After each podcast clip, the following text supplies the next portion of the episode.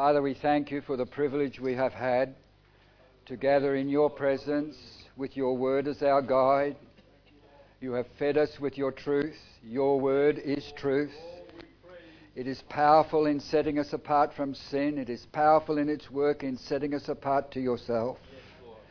You have prayed that prayer, Lord, and we realize it takes place in our lives when the Word of God effectually works in us. We are being changed by God's power and that alone till we reflect your nature, till we show the world what Jesus is really like. That is your workmanship. We attribute everything produced to your handiwork in us. We are not worthy, but you have made us worthy by your Son. And we thank you for the privilege of fellowship this weekend. When we leave here, Lord, you go with us. Wherever we go, you will not leave us, you will not forsake us. We may boldly and confidently say, The Lord is my helper. I will not fear. What can man do to me? God, give us that kind of attitude in the world in which we find ourselves today. We ask, Lord, you'll bless your word to our hearts now. As we part, may it be knowing your blessing on our lives as we commit the future into your hands. We give you thanks for the privileged time we have shared together, the refreshing and the fellowship. We give you thanks in Jesus' precious name. Amen. We are looking at lessons from the Passover. And there'll be a few scripture references which we are going to look at.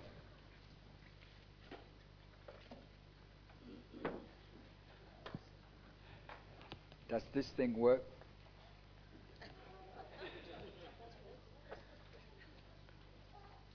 You right? Ah, good. what I've put in here is the lessons from the feast of Passover. There are immense lessons. We will see how we go. And the first thing we learn is it the Passover unveils to us God's nature, his being, his character. So when you take your Bible, turn to the references on the, the um, screen there, and we're in Exodus 12, uh, the chapter we looked at to start with. I'll put some references there up there that bring out the nature of God's character. First one I put, you got there, Exodus 12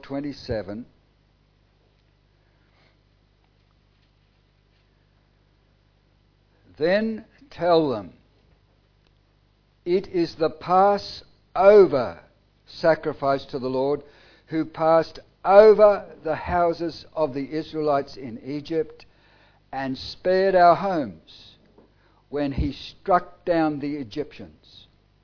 And the people bowed down and worshipped. The meaning of Passover is just that. He passed over our houses. It is God's character of mercy. To pass over, He protected. The blood was the protection. The blood of the Lamb was their protection. When I see the blood, I will pass over you. I will not allow the destroying angel to come in. So, pass over was protection, total protection. Not allowed to be touched. But the other part of God's nature or character which we so easily put aside because His love is so great. And that is His hatred, His anger, His wrath, His indignation. There are two aspects to God's character, and unless we balance them both, we carry a wrong message about the God whom we worship. He will by no means clear the guilty, we are told. He is angry with the wicked every day. If they turn not, he will take his sword and use it. He'll whet his sword, as King James. So there are two aspects to God's nature or character that are revealed in the Passover. we focus on Passover, but the Bible says he passed through Egypt. And when he passed through, he destroyed on his way. There was not a home where there was not someone dead. At midnight, we are told from Scripture, it must have been a most sobering night. They did not know what was going to happen. They were told to prepare. They did everything. It had not yet happened as an event, but they were told exactly what to do, and Israel did all that Moses commanded, we said. So we have two aspects of God's character and being. You remember this? there is a little book in your Bible wherein there is a word used, kinsman redeemer. All right? Many of you will know that little book of four chapters called the Book of Ruth. That is God's nature, Goel, as kinsman redeemer. But that same word is used for the kinsman avenger. And we forget that. Did you realize that? You see, in, the, in our Bible, there are immense lessons which we pass over so quickly. When Israel went into the land, there are two aspects in your law courts today there is murder and there's manslaughter. In all your law courts today, there's murder, which is deliberate, willful action. You hated the person, it's established it, you did it, you're guilty. But there is manslaughter, which is accidental. It happened, you killed someone, but you didn't deliberately do it. Even in your courts today, that's there. When God sent Israel into the land of um, Canaan, He established cities of refuge. There are six. Their names have meanings. It decries the nature of what God is like, the names, and when they're defined in meaning. But this was the position given to us in Scripture. You're a Jew, and the incident is given. You have a friend, you're going to build a house. Well, you've got to go and get timber, so you take your axe. You cut down the timber, but as you're cutting down the timber, the Bible says, the axe head flew off and hit your friend, and he's down on the ground. You don't stay there, you drop your axe and you run and your direction is to the nearest city of refuge because the kinsman to this man you killed is required to kill you because you've shed the blood of someone made in the image of God. And you need refuge. And if it was accidental, if you did it, you fled. The word flee is used. The King James is a better translation than the NIV because it applies this in, in Hebrews chapter 6. We have fled for refuge. He's talking to believers. We have fled for refuge to lay hold on the hope set before, before us. We have a high priest in heaven whose blood sprinkles the mercy seat. He is our high priest. He is the one standing for us. You flee for refuge. Why? Because you've killed someone. So I haven't killed anyone? Yes, you did. You killed Jesus. Your sin killed the Son of God. With my sin he bore, I am guilty. I never learnt about it till the gospel came to me. And what, what is the response? You flee. You flee for refuge. Israel was taught if it's accidental, meaning not done deliberately and willfully, not planned and premeditated, and this is your attitude.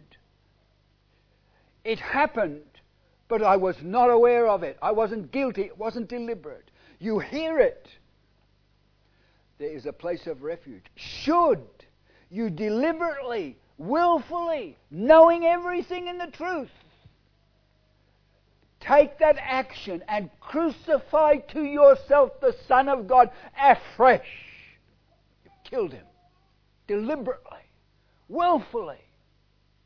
The Bible teaches if that's your action and you run to that city, they'll meet you at that city.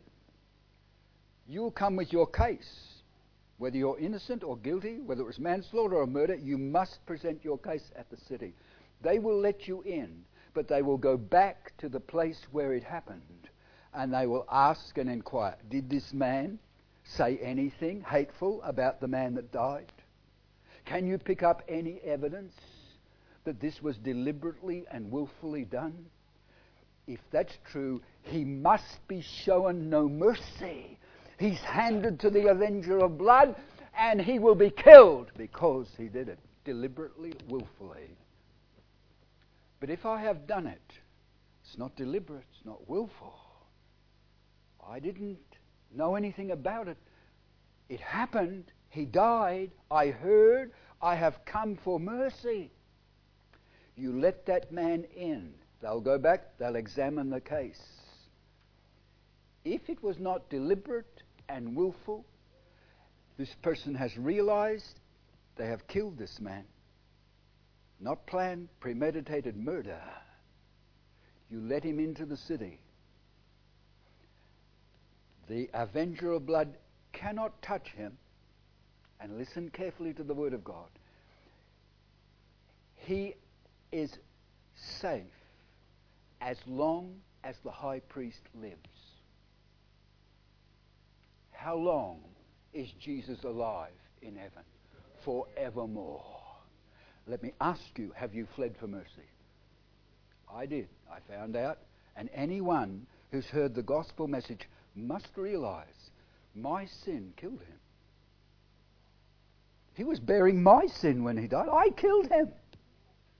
That's why there is a clear picture separating out in the nature of God. Remember, Moses asked him, I beseech you, show me your glory. And he said, You can't see my face and live. He said, I will put you in the cleft of the rock. I will put my hand over you. I will pass by before you, and I will declare my name to you. But you can't see my face and live. This is Moses. He never saw God in all his glory. Saw God face to face, but never in all his glory. He couldn't take it and live. So we come to this amazing scene. There are two sides to God's nature. We hear a lot about one side. All your choruses, nearly all, are dealing with the issue of love, mercy, and grace. True? But if you will read some of your old hymns, many of them, in fact, there are two sides to the hymn. And one side will deal with the issue of what God really means in his whole na- nature and character. So we are going to go through. Take a look at these. I will take you through them very quickly. Um, yeah, we'll look at Exodus 3 18 to 20. As he revealed himself or promised to reveal himself to Israel. Exodus 3 18 and 20 uh, to 20.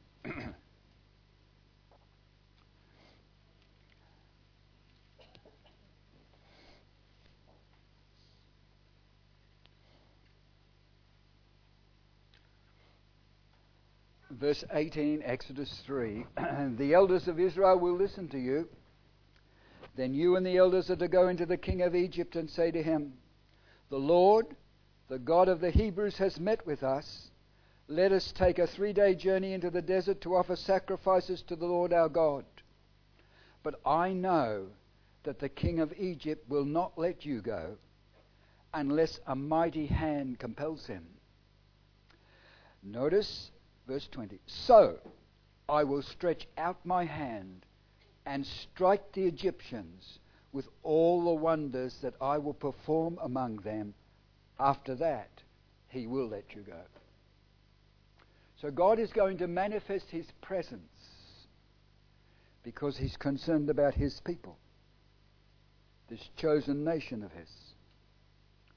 So he's going to manifest his presence. And in manifesting his presence, in what he does, it will be a powerful hand. And God struck Egypt so that even the leaders of Egypt went to Pharaoh and said, Don't you know Egypt is destroyed? By the end of the ninth plague, they went to him and said, Don't you know Egypt is destroyed? It was a wreckage. After nine plagues and every god they worshipped God had shown himself more powerful than their God. And was prophetic every time. Moses told them what would happen, and he wouldn't believe. Then it happened. No different to the two witnesses in Revelation. It's going to happen again in the world, not in Egypt, but to the whole world. Well, this world does not know what lies ahead for it. We do. We've got a Bible.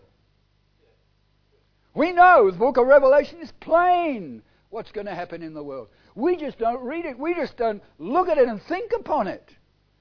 You think Egypt was devastated? You better think about the world when God's finished with it. The number of people left in this world will be like when you when you smash the olive tree and get all the olives off, and there's just a few left. He said that's the number of people that will be left in our world. The grapevine, when you harvest all the grapes, it's only the gleanings that are left, a few little bunches that are left in the grapevine. When you've harvested the whole grape field, it's all that will be left in the world. And the world will be devastated. Its whole topography will be changed. You think the flood changed the world? Well, we're in for another shaking. God will shake terribly the earth. Isaiah 24 is the summary of the book of Revelation from chapter 4 to 19, and it's summarized. I won't deal with it, but it's there, all right? I wish I had a voice that could put clearly graphically before people. And there are some pe- preachers who need to be in public view, who have the capacity to put before our eyes what the Bible is actually saying. Graphically, it, you're seeing it happen. That is anointed preaching as far as I am concerned. The reality of it is all before you, and the Holy Spirit's presence is really making it real till people start to see it and shake. You know, in the, uh, the, the awakening, when, when what's the name preached on the sinners in the hands of an angry God, you've got elders holding onto the pillars, fearing to fall into hell. So real was the preaching. That's the presence and convicting power of a holy God in the midst of our people. We miss it. Some of us have never experienced or seen anything like it. But we need to, don't you agree? In the kind of world which we are in, we need the reality of the Word of God in power in our midst. So when we come to this, that's to Israel. Take your next Bible and goes Exodus 4 22, 23. Exodus 4 22 and 23. then say to Pharaoh, This is what the Lord says Israel is my firstborn son. And I told you, let my people, let my son go so he may worship me. But you refused to let him go, so I will kill your firstborn son. the tenth plague on Egypt was the firstborn where the cattle and the animals, firstborn of them died. The firstborn of every household died. And there was a cry through Egypt at midnight because there was not one house, we're told, where there was not someone dead. In one night. The weeping, the crying, the reality. We don't live it. We don't see it. We're not there. I've been in a, a Pesach meal run by a Reformed Jew, a Judaistic people. I was invited and went with my wife. Thought, you are playing. You don't believe what happened. You sing your songs. It's no reality. But how blind, how dead to your history. The reality of what took place, where God manifested His presence in this world in power to bring you out. And you play with it like mockery. Isn't it sad? The Jewish nation, blind to their own history. Maybe we are blind to our own history. The cross and the demonstration of God's power and all that it should mean to us. Do we have the capacity to grasp it as Israel should have grasped what God did back in the land of Egypt? Is it real to us? what Christ did at the cross of what God was really doing for our sakes. So we are on a very important subject. True? Let's take a look. Exodus 6 6 to 8.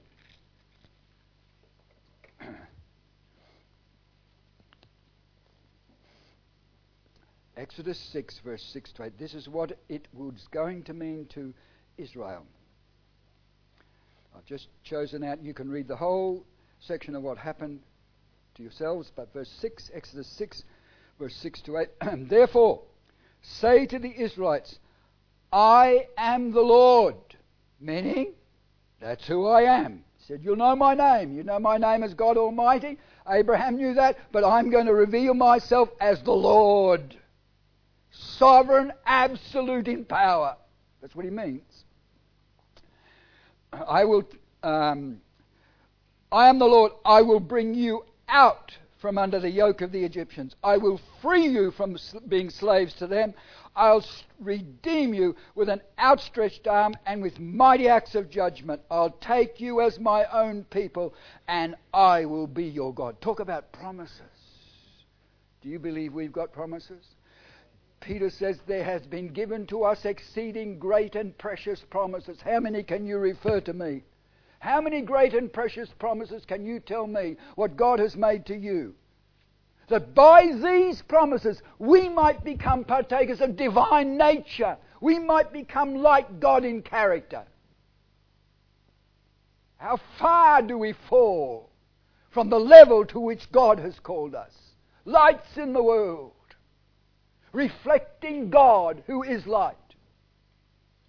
So when we come, I can't lay the blame completely on the Israelite nation because I look at my own life in the light of what they had of God, what they were called to do, but we are called in the light of a people called out of darkness into light. We should show forth the praises of Him who called us in this manner. I'll tell you a story.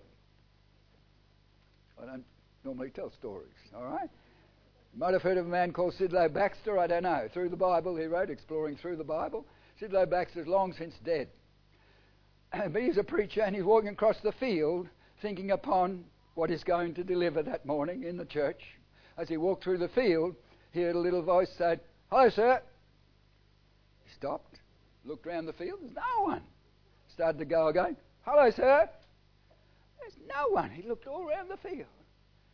Hello, sir. I'm down at your feet. Look down, there's a little flower. Plant down there. He said, When you go, this voice spoke to him from the flower. He said, I didn't believe flowers spoke.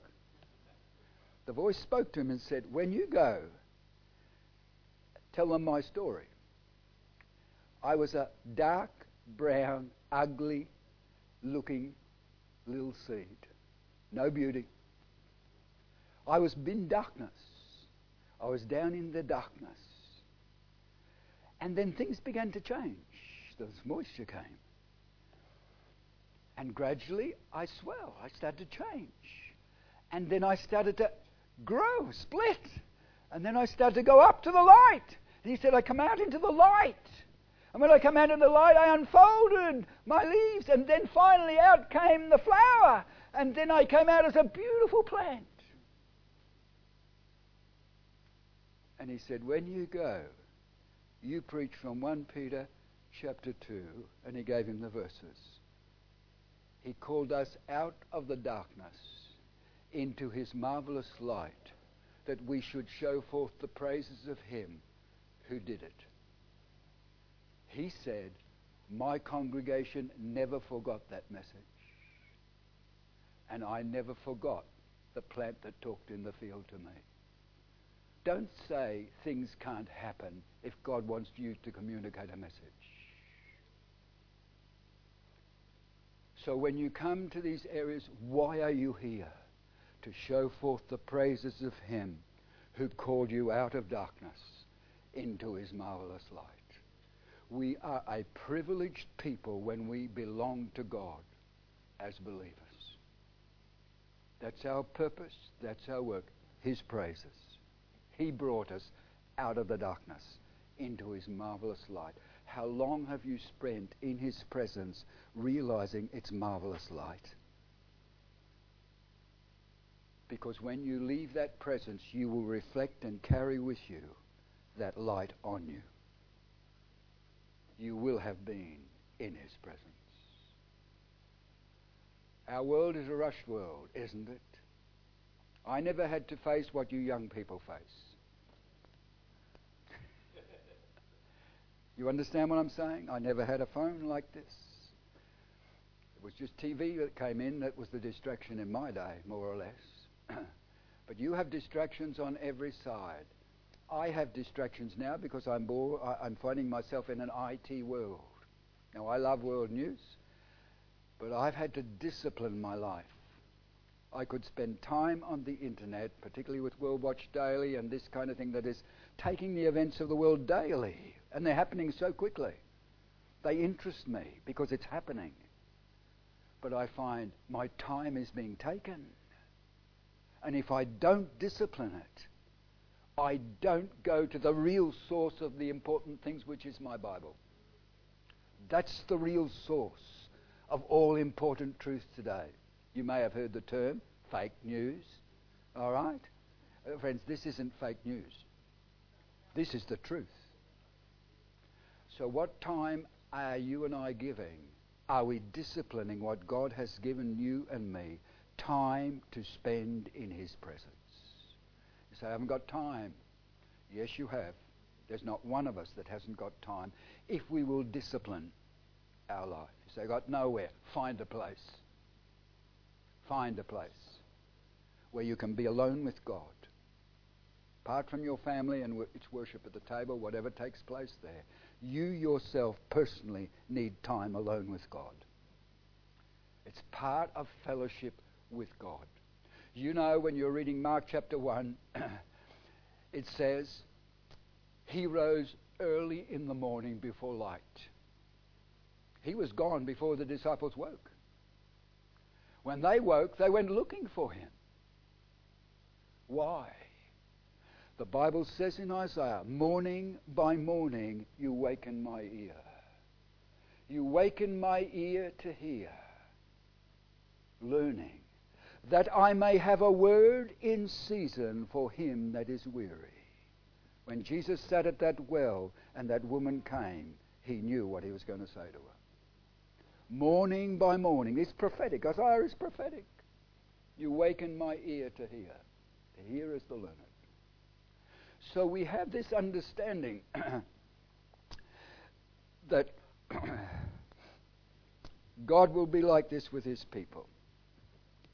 He says this in verse 7 of Exodus 6 I will take you as my own people, I will be your God, then you will know that I am the Lord your God, who brought you out from under the yoke of the Egyptians.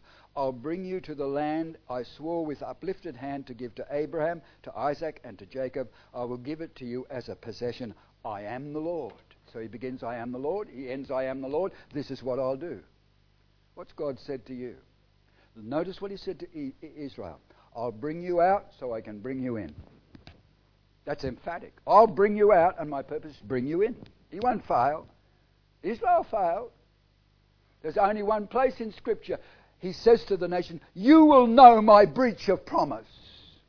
When they're on the border of the land, first time up, and they come back with the ill report. He spoke to them and he said, Your children will go in, but you won't. You will die in the desert.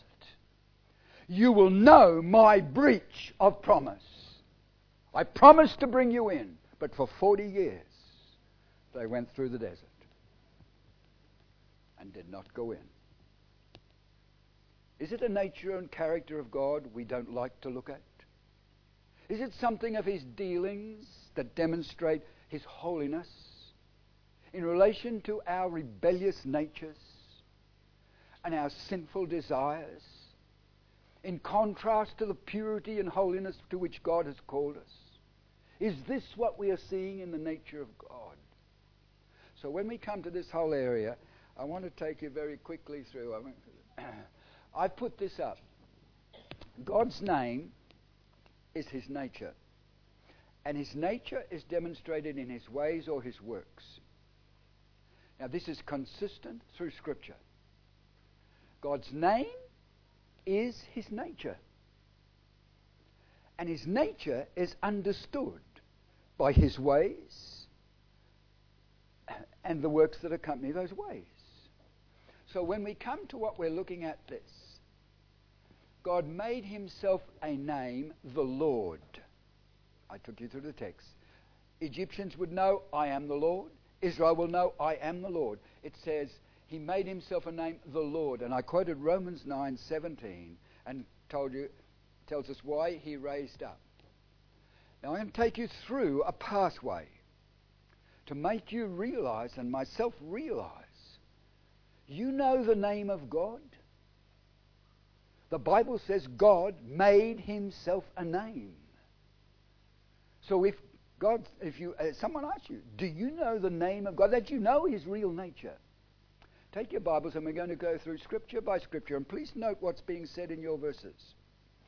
You've got uh, first one there, Daniel 9, verse 15.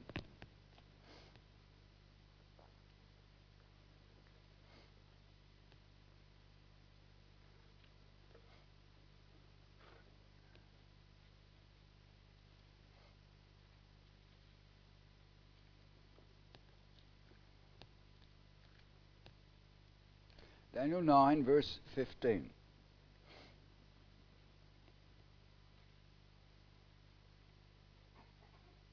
Notice what Daniel prays. He's actually praying. He's making a petition in this section. Verse 15. Now, O Lord our God, that's relationship, who brought your people out of Egypt, that's history, the manner with a mighty hand but please notice, and who made for yourself a name that endures to this day. They're in Babylonian captivity. They've been in the land. They've seen kings. They've seen priests. They've seen tabernacle. They've seen temple. They have a history. He's looking back. And he says, You made yourself a name. It endures to this day.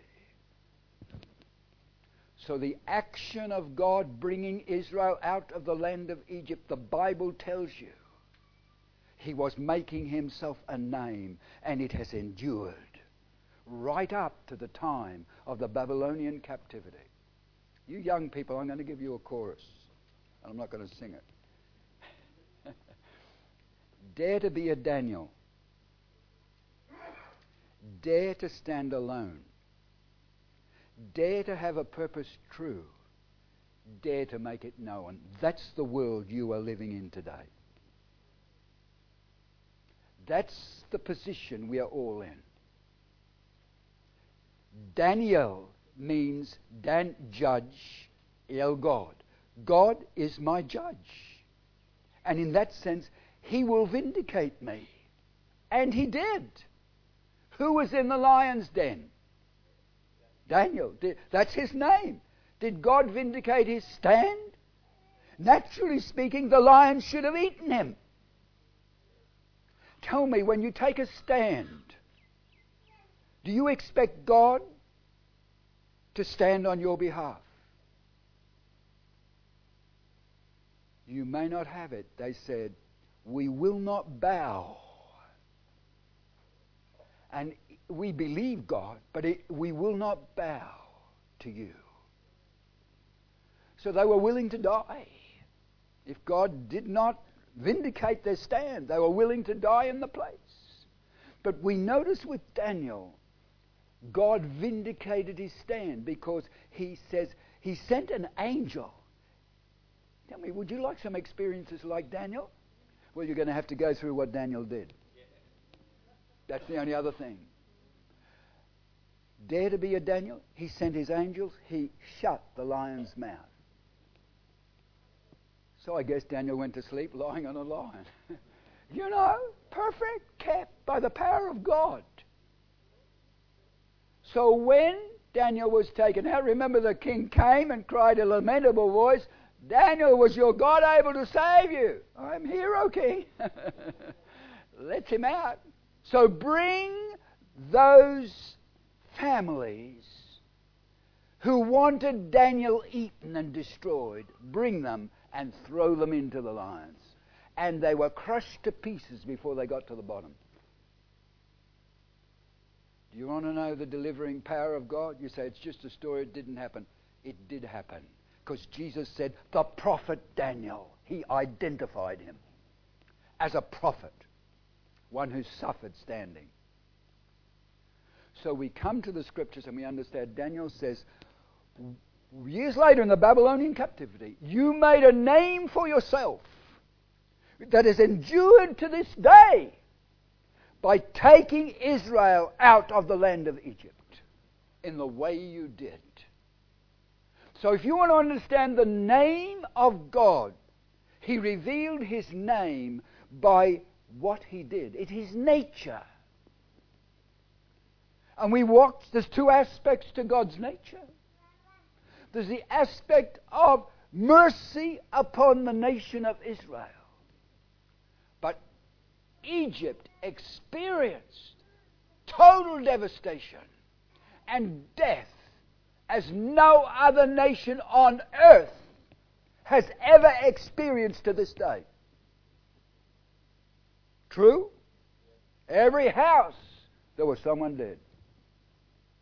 There was no war, there was no battle. There was just a dead person, at least one, in every house.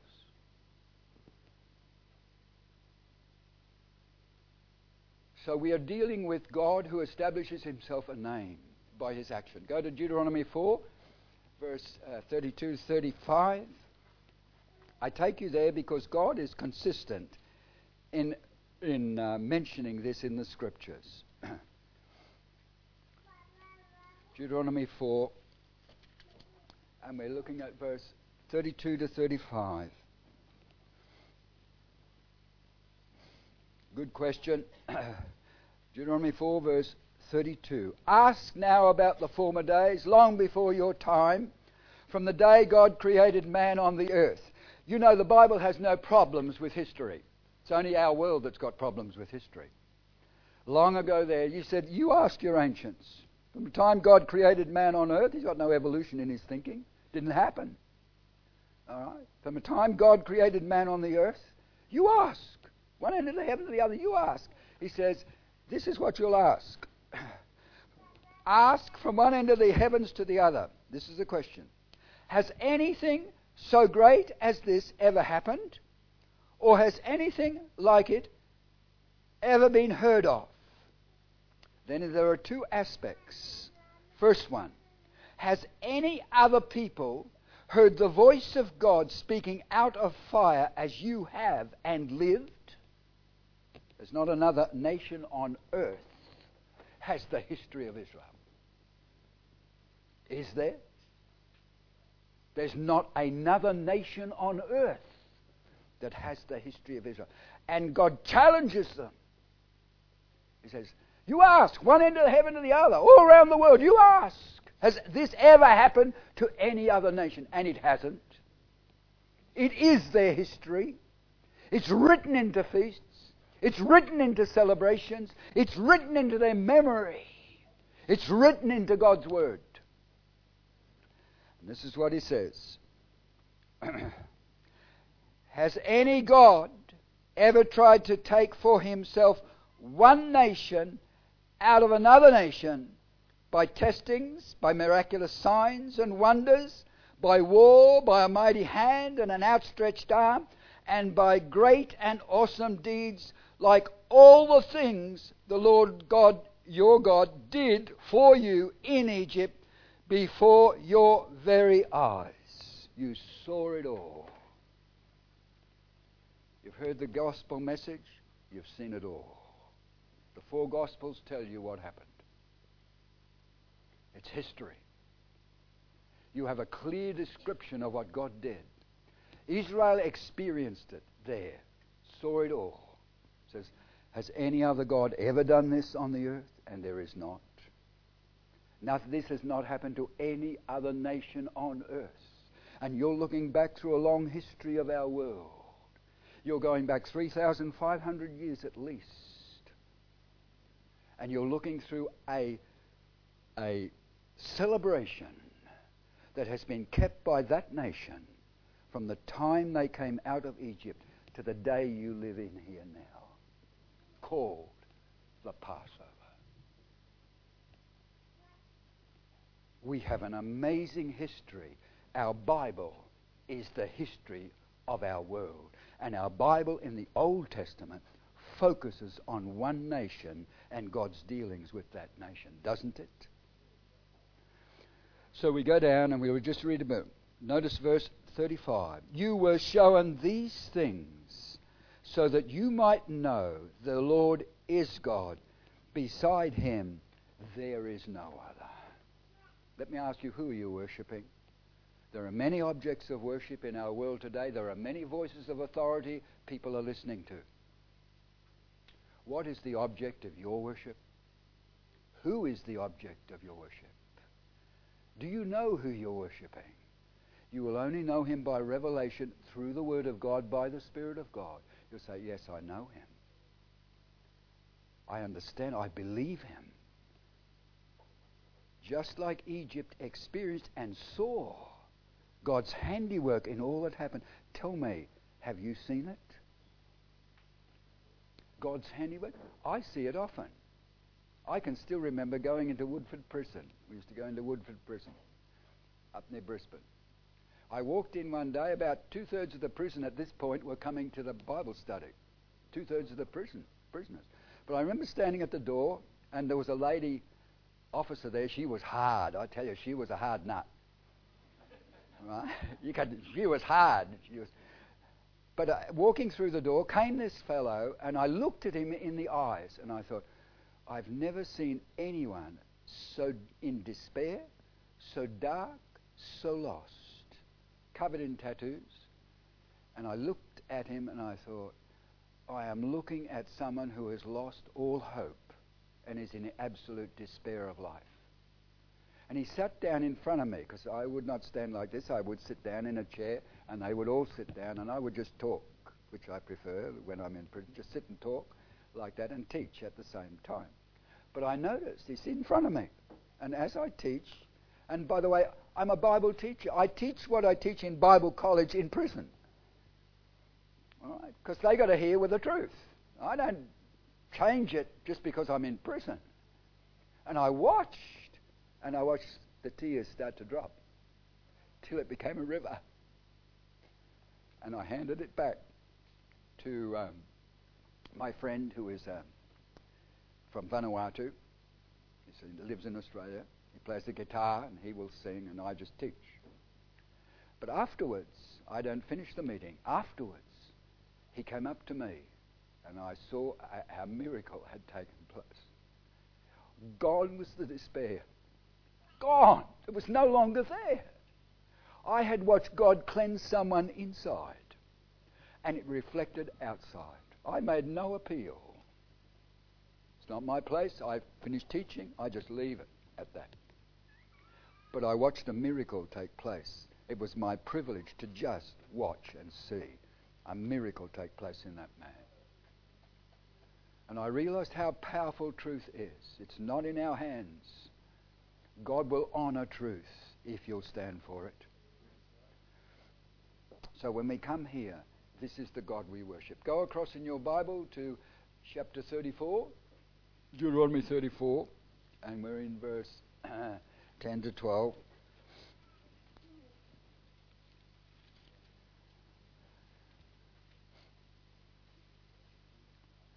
There are very interesting statements made in verse 10 to 12. It's the closing section of this last book of Moses. And it says this in summary Deuteronomy 34, verse 10 to 12. Since then, no prophet has risen in Israel like Moses, whom the Lord knew face to face, who did all those miraculous signs and wonders the Lord sent him to do in Egypt, to Pharaoh, and to all his officials, and to his whole land. For no one has ever shown the mighty power or performed the awesome deeds that Moses did in the sight of all Israel a prophet will the Lord your God raise up unto you of your brethren, Moses said to Israel. Him you will hear. And anyone who does not heed his words will be cut off out of the people. Who's the prophet? It's not Muhammad. It's Jesus. It's your people. Said, I'm going to raise up a prophet, and it's called the prophet Jesus. He was prophet, priest, and king. He was the full lot. But your Bible says, no man has been risen up like Moses, and the whole experience of Israel is based on one man, Moses. And he took the people of Israel out of the land of Egypt, but he couldn't cross the river. He couldn't cross the river. Someone said to me occasionally, You're a man of God. Uh, well, I don't know. I do know Moses was a man of God. And Moses to us is very special. But Moses made a mistake. And it cost him. The second time in the wilderness, it was thirst. There was no water. The river had not come here. God bent rivers in the desert. When they needed water the first time, cleft the rock, and rivers, read your Psalms, rivers flowed in the desert. No want of water in the wilderness. It was miraculous. But brought them to it, God brought them to another place very late in their time of 40 years. They're thirsty. And God told Moses, You take the rod. And I said to someone before, I used to think upon this, and then I suddenly realized it hit me. The first time, take the rod you smote the Nile with. That rod. This time, take the rod from within the tabernacle, my presence. Aaron's rod that budded, the miraculous new life. Take that rod. You go to the rock. Take the elders with you. You speak. And that rock will give its water. And Moses got there and he said, You rebels, must we bring you water out of the rock? And he hit it twice. And God said, because you did not honor me before the people, you will not bring them in. For, wow. You know, you read your Bible, they got to the Jordan, and Moses said to God, Let me go in and see this land. Don't you speak to me any more on this matter. That's how it would have come to Moses. Don't you raise the issue again. I've spoken. That's it. And he allowed him to go up into the mount. He's buried up there. And Moses was a man of God, but one mistake, and that was it. Is God holy? His holiness we do not understand. You would never do that to Moses, would you? Moses experienced it. God is holy. So when we come to this, this is God's place like this. Now, my time clock has nearly gone. I'm going to say this. what you see there is scripture after scripture after scripture that tells you God made a name for himself when he brought Israel out of the land of Egypt. But when you go home, this is what you're going to do. You're going to look up Micah 7, verse 15, Hosea 2, verse 14 and 15, Jeremiah 16, 14 and 15, Jeremiah 23, 7 and 8, Jeremiah 32, 37 to 41. You say, why?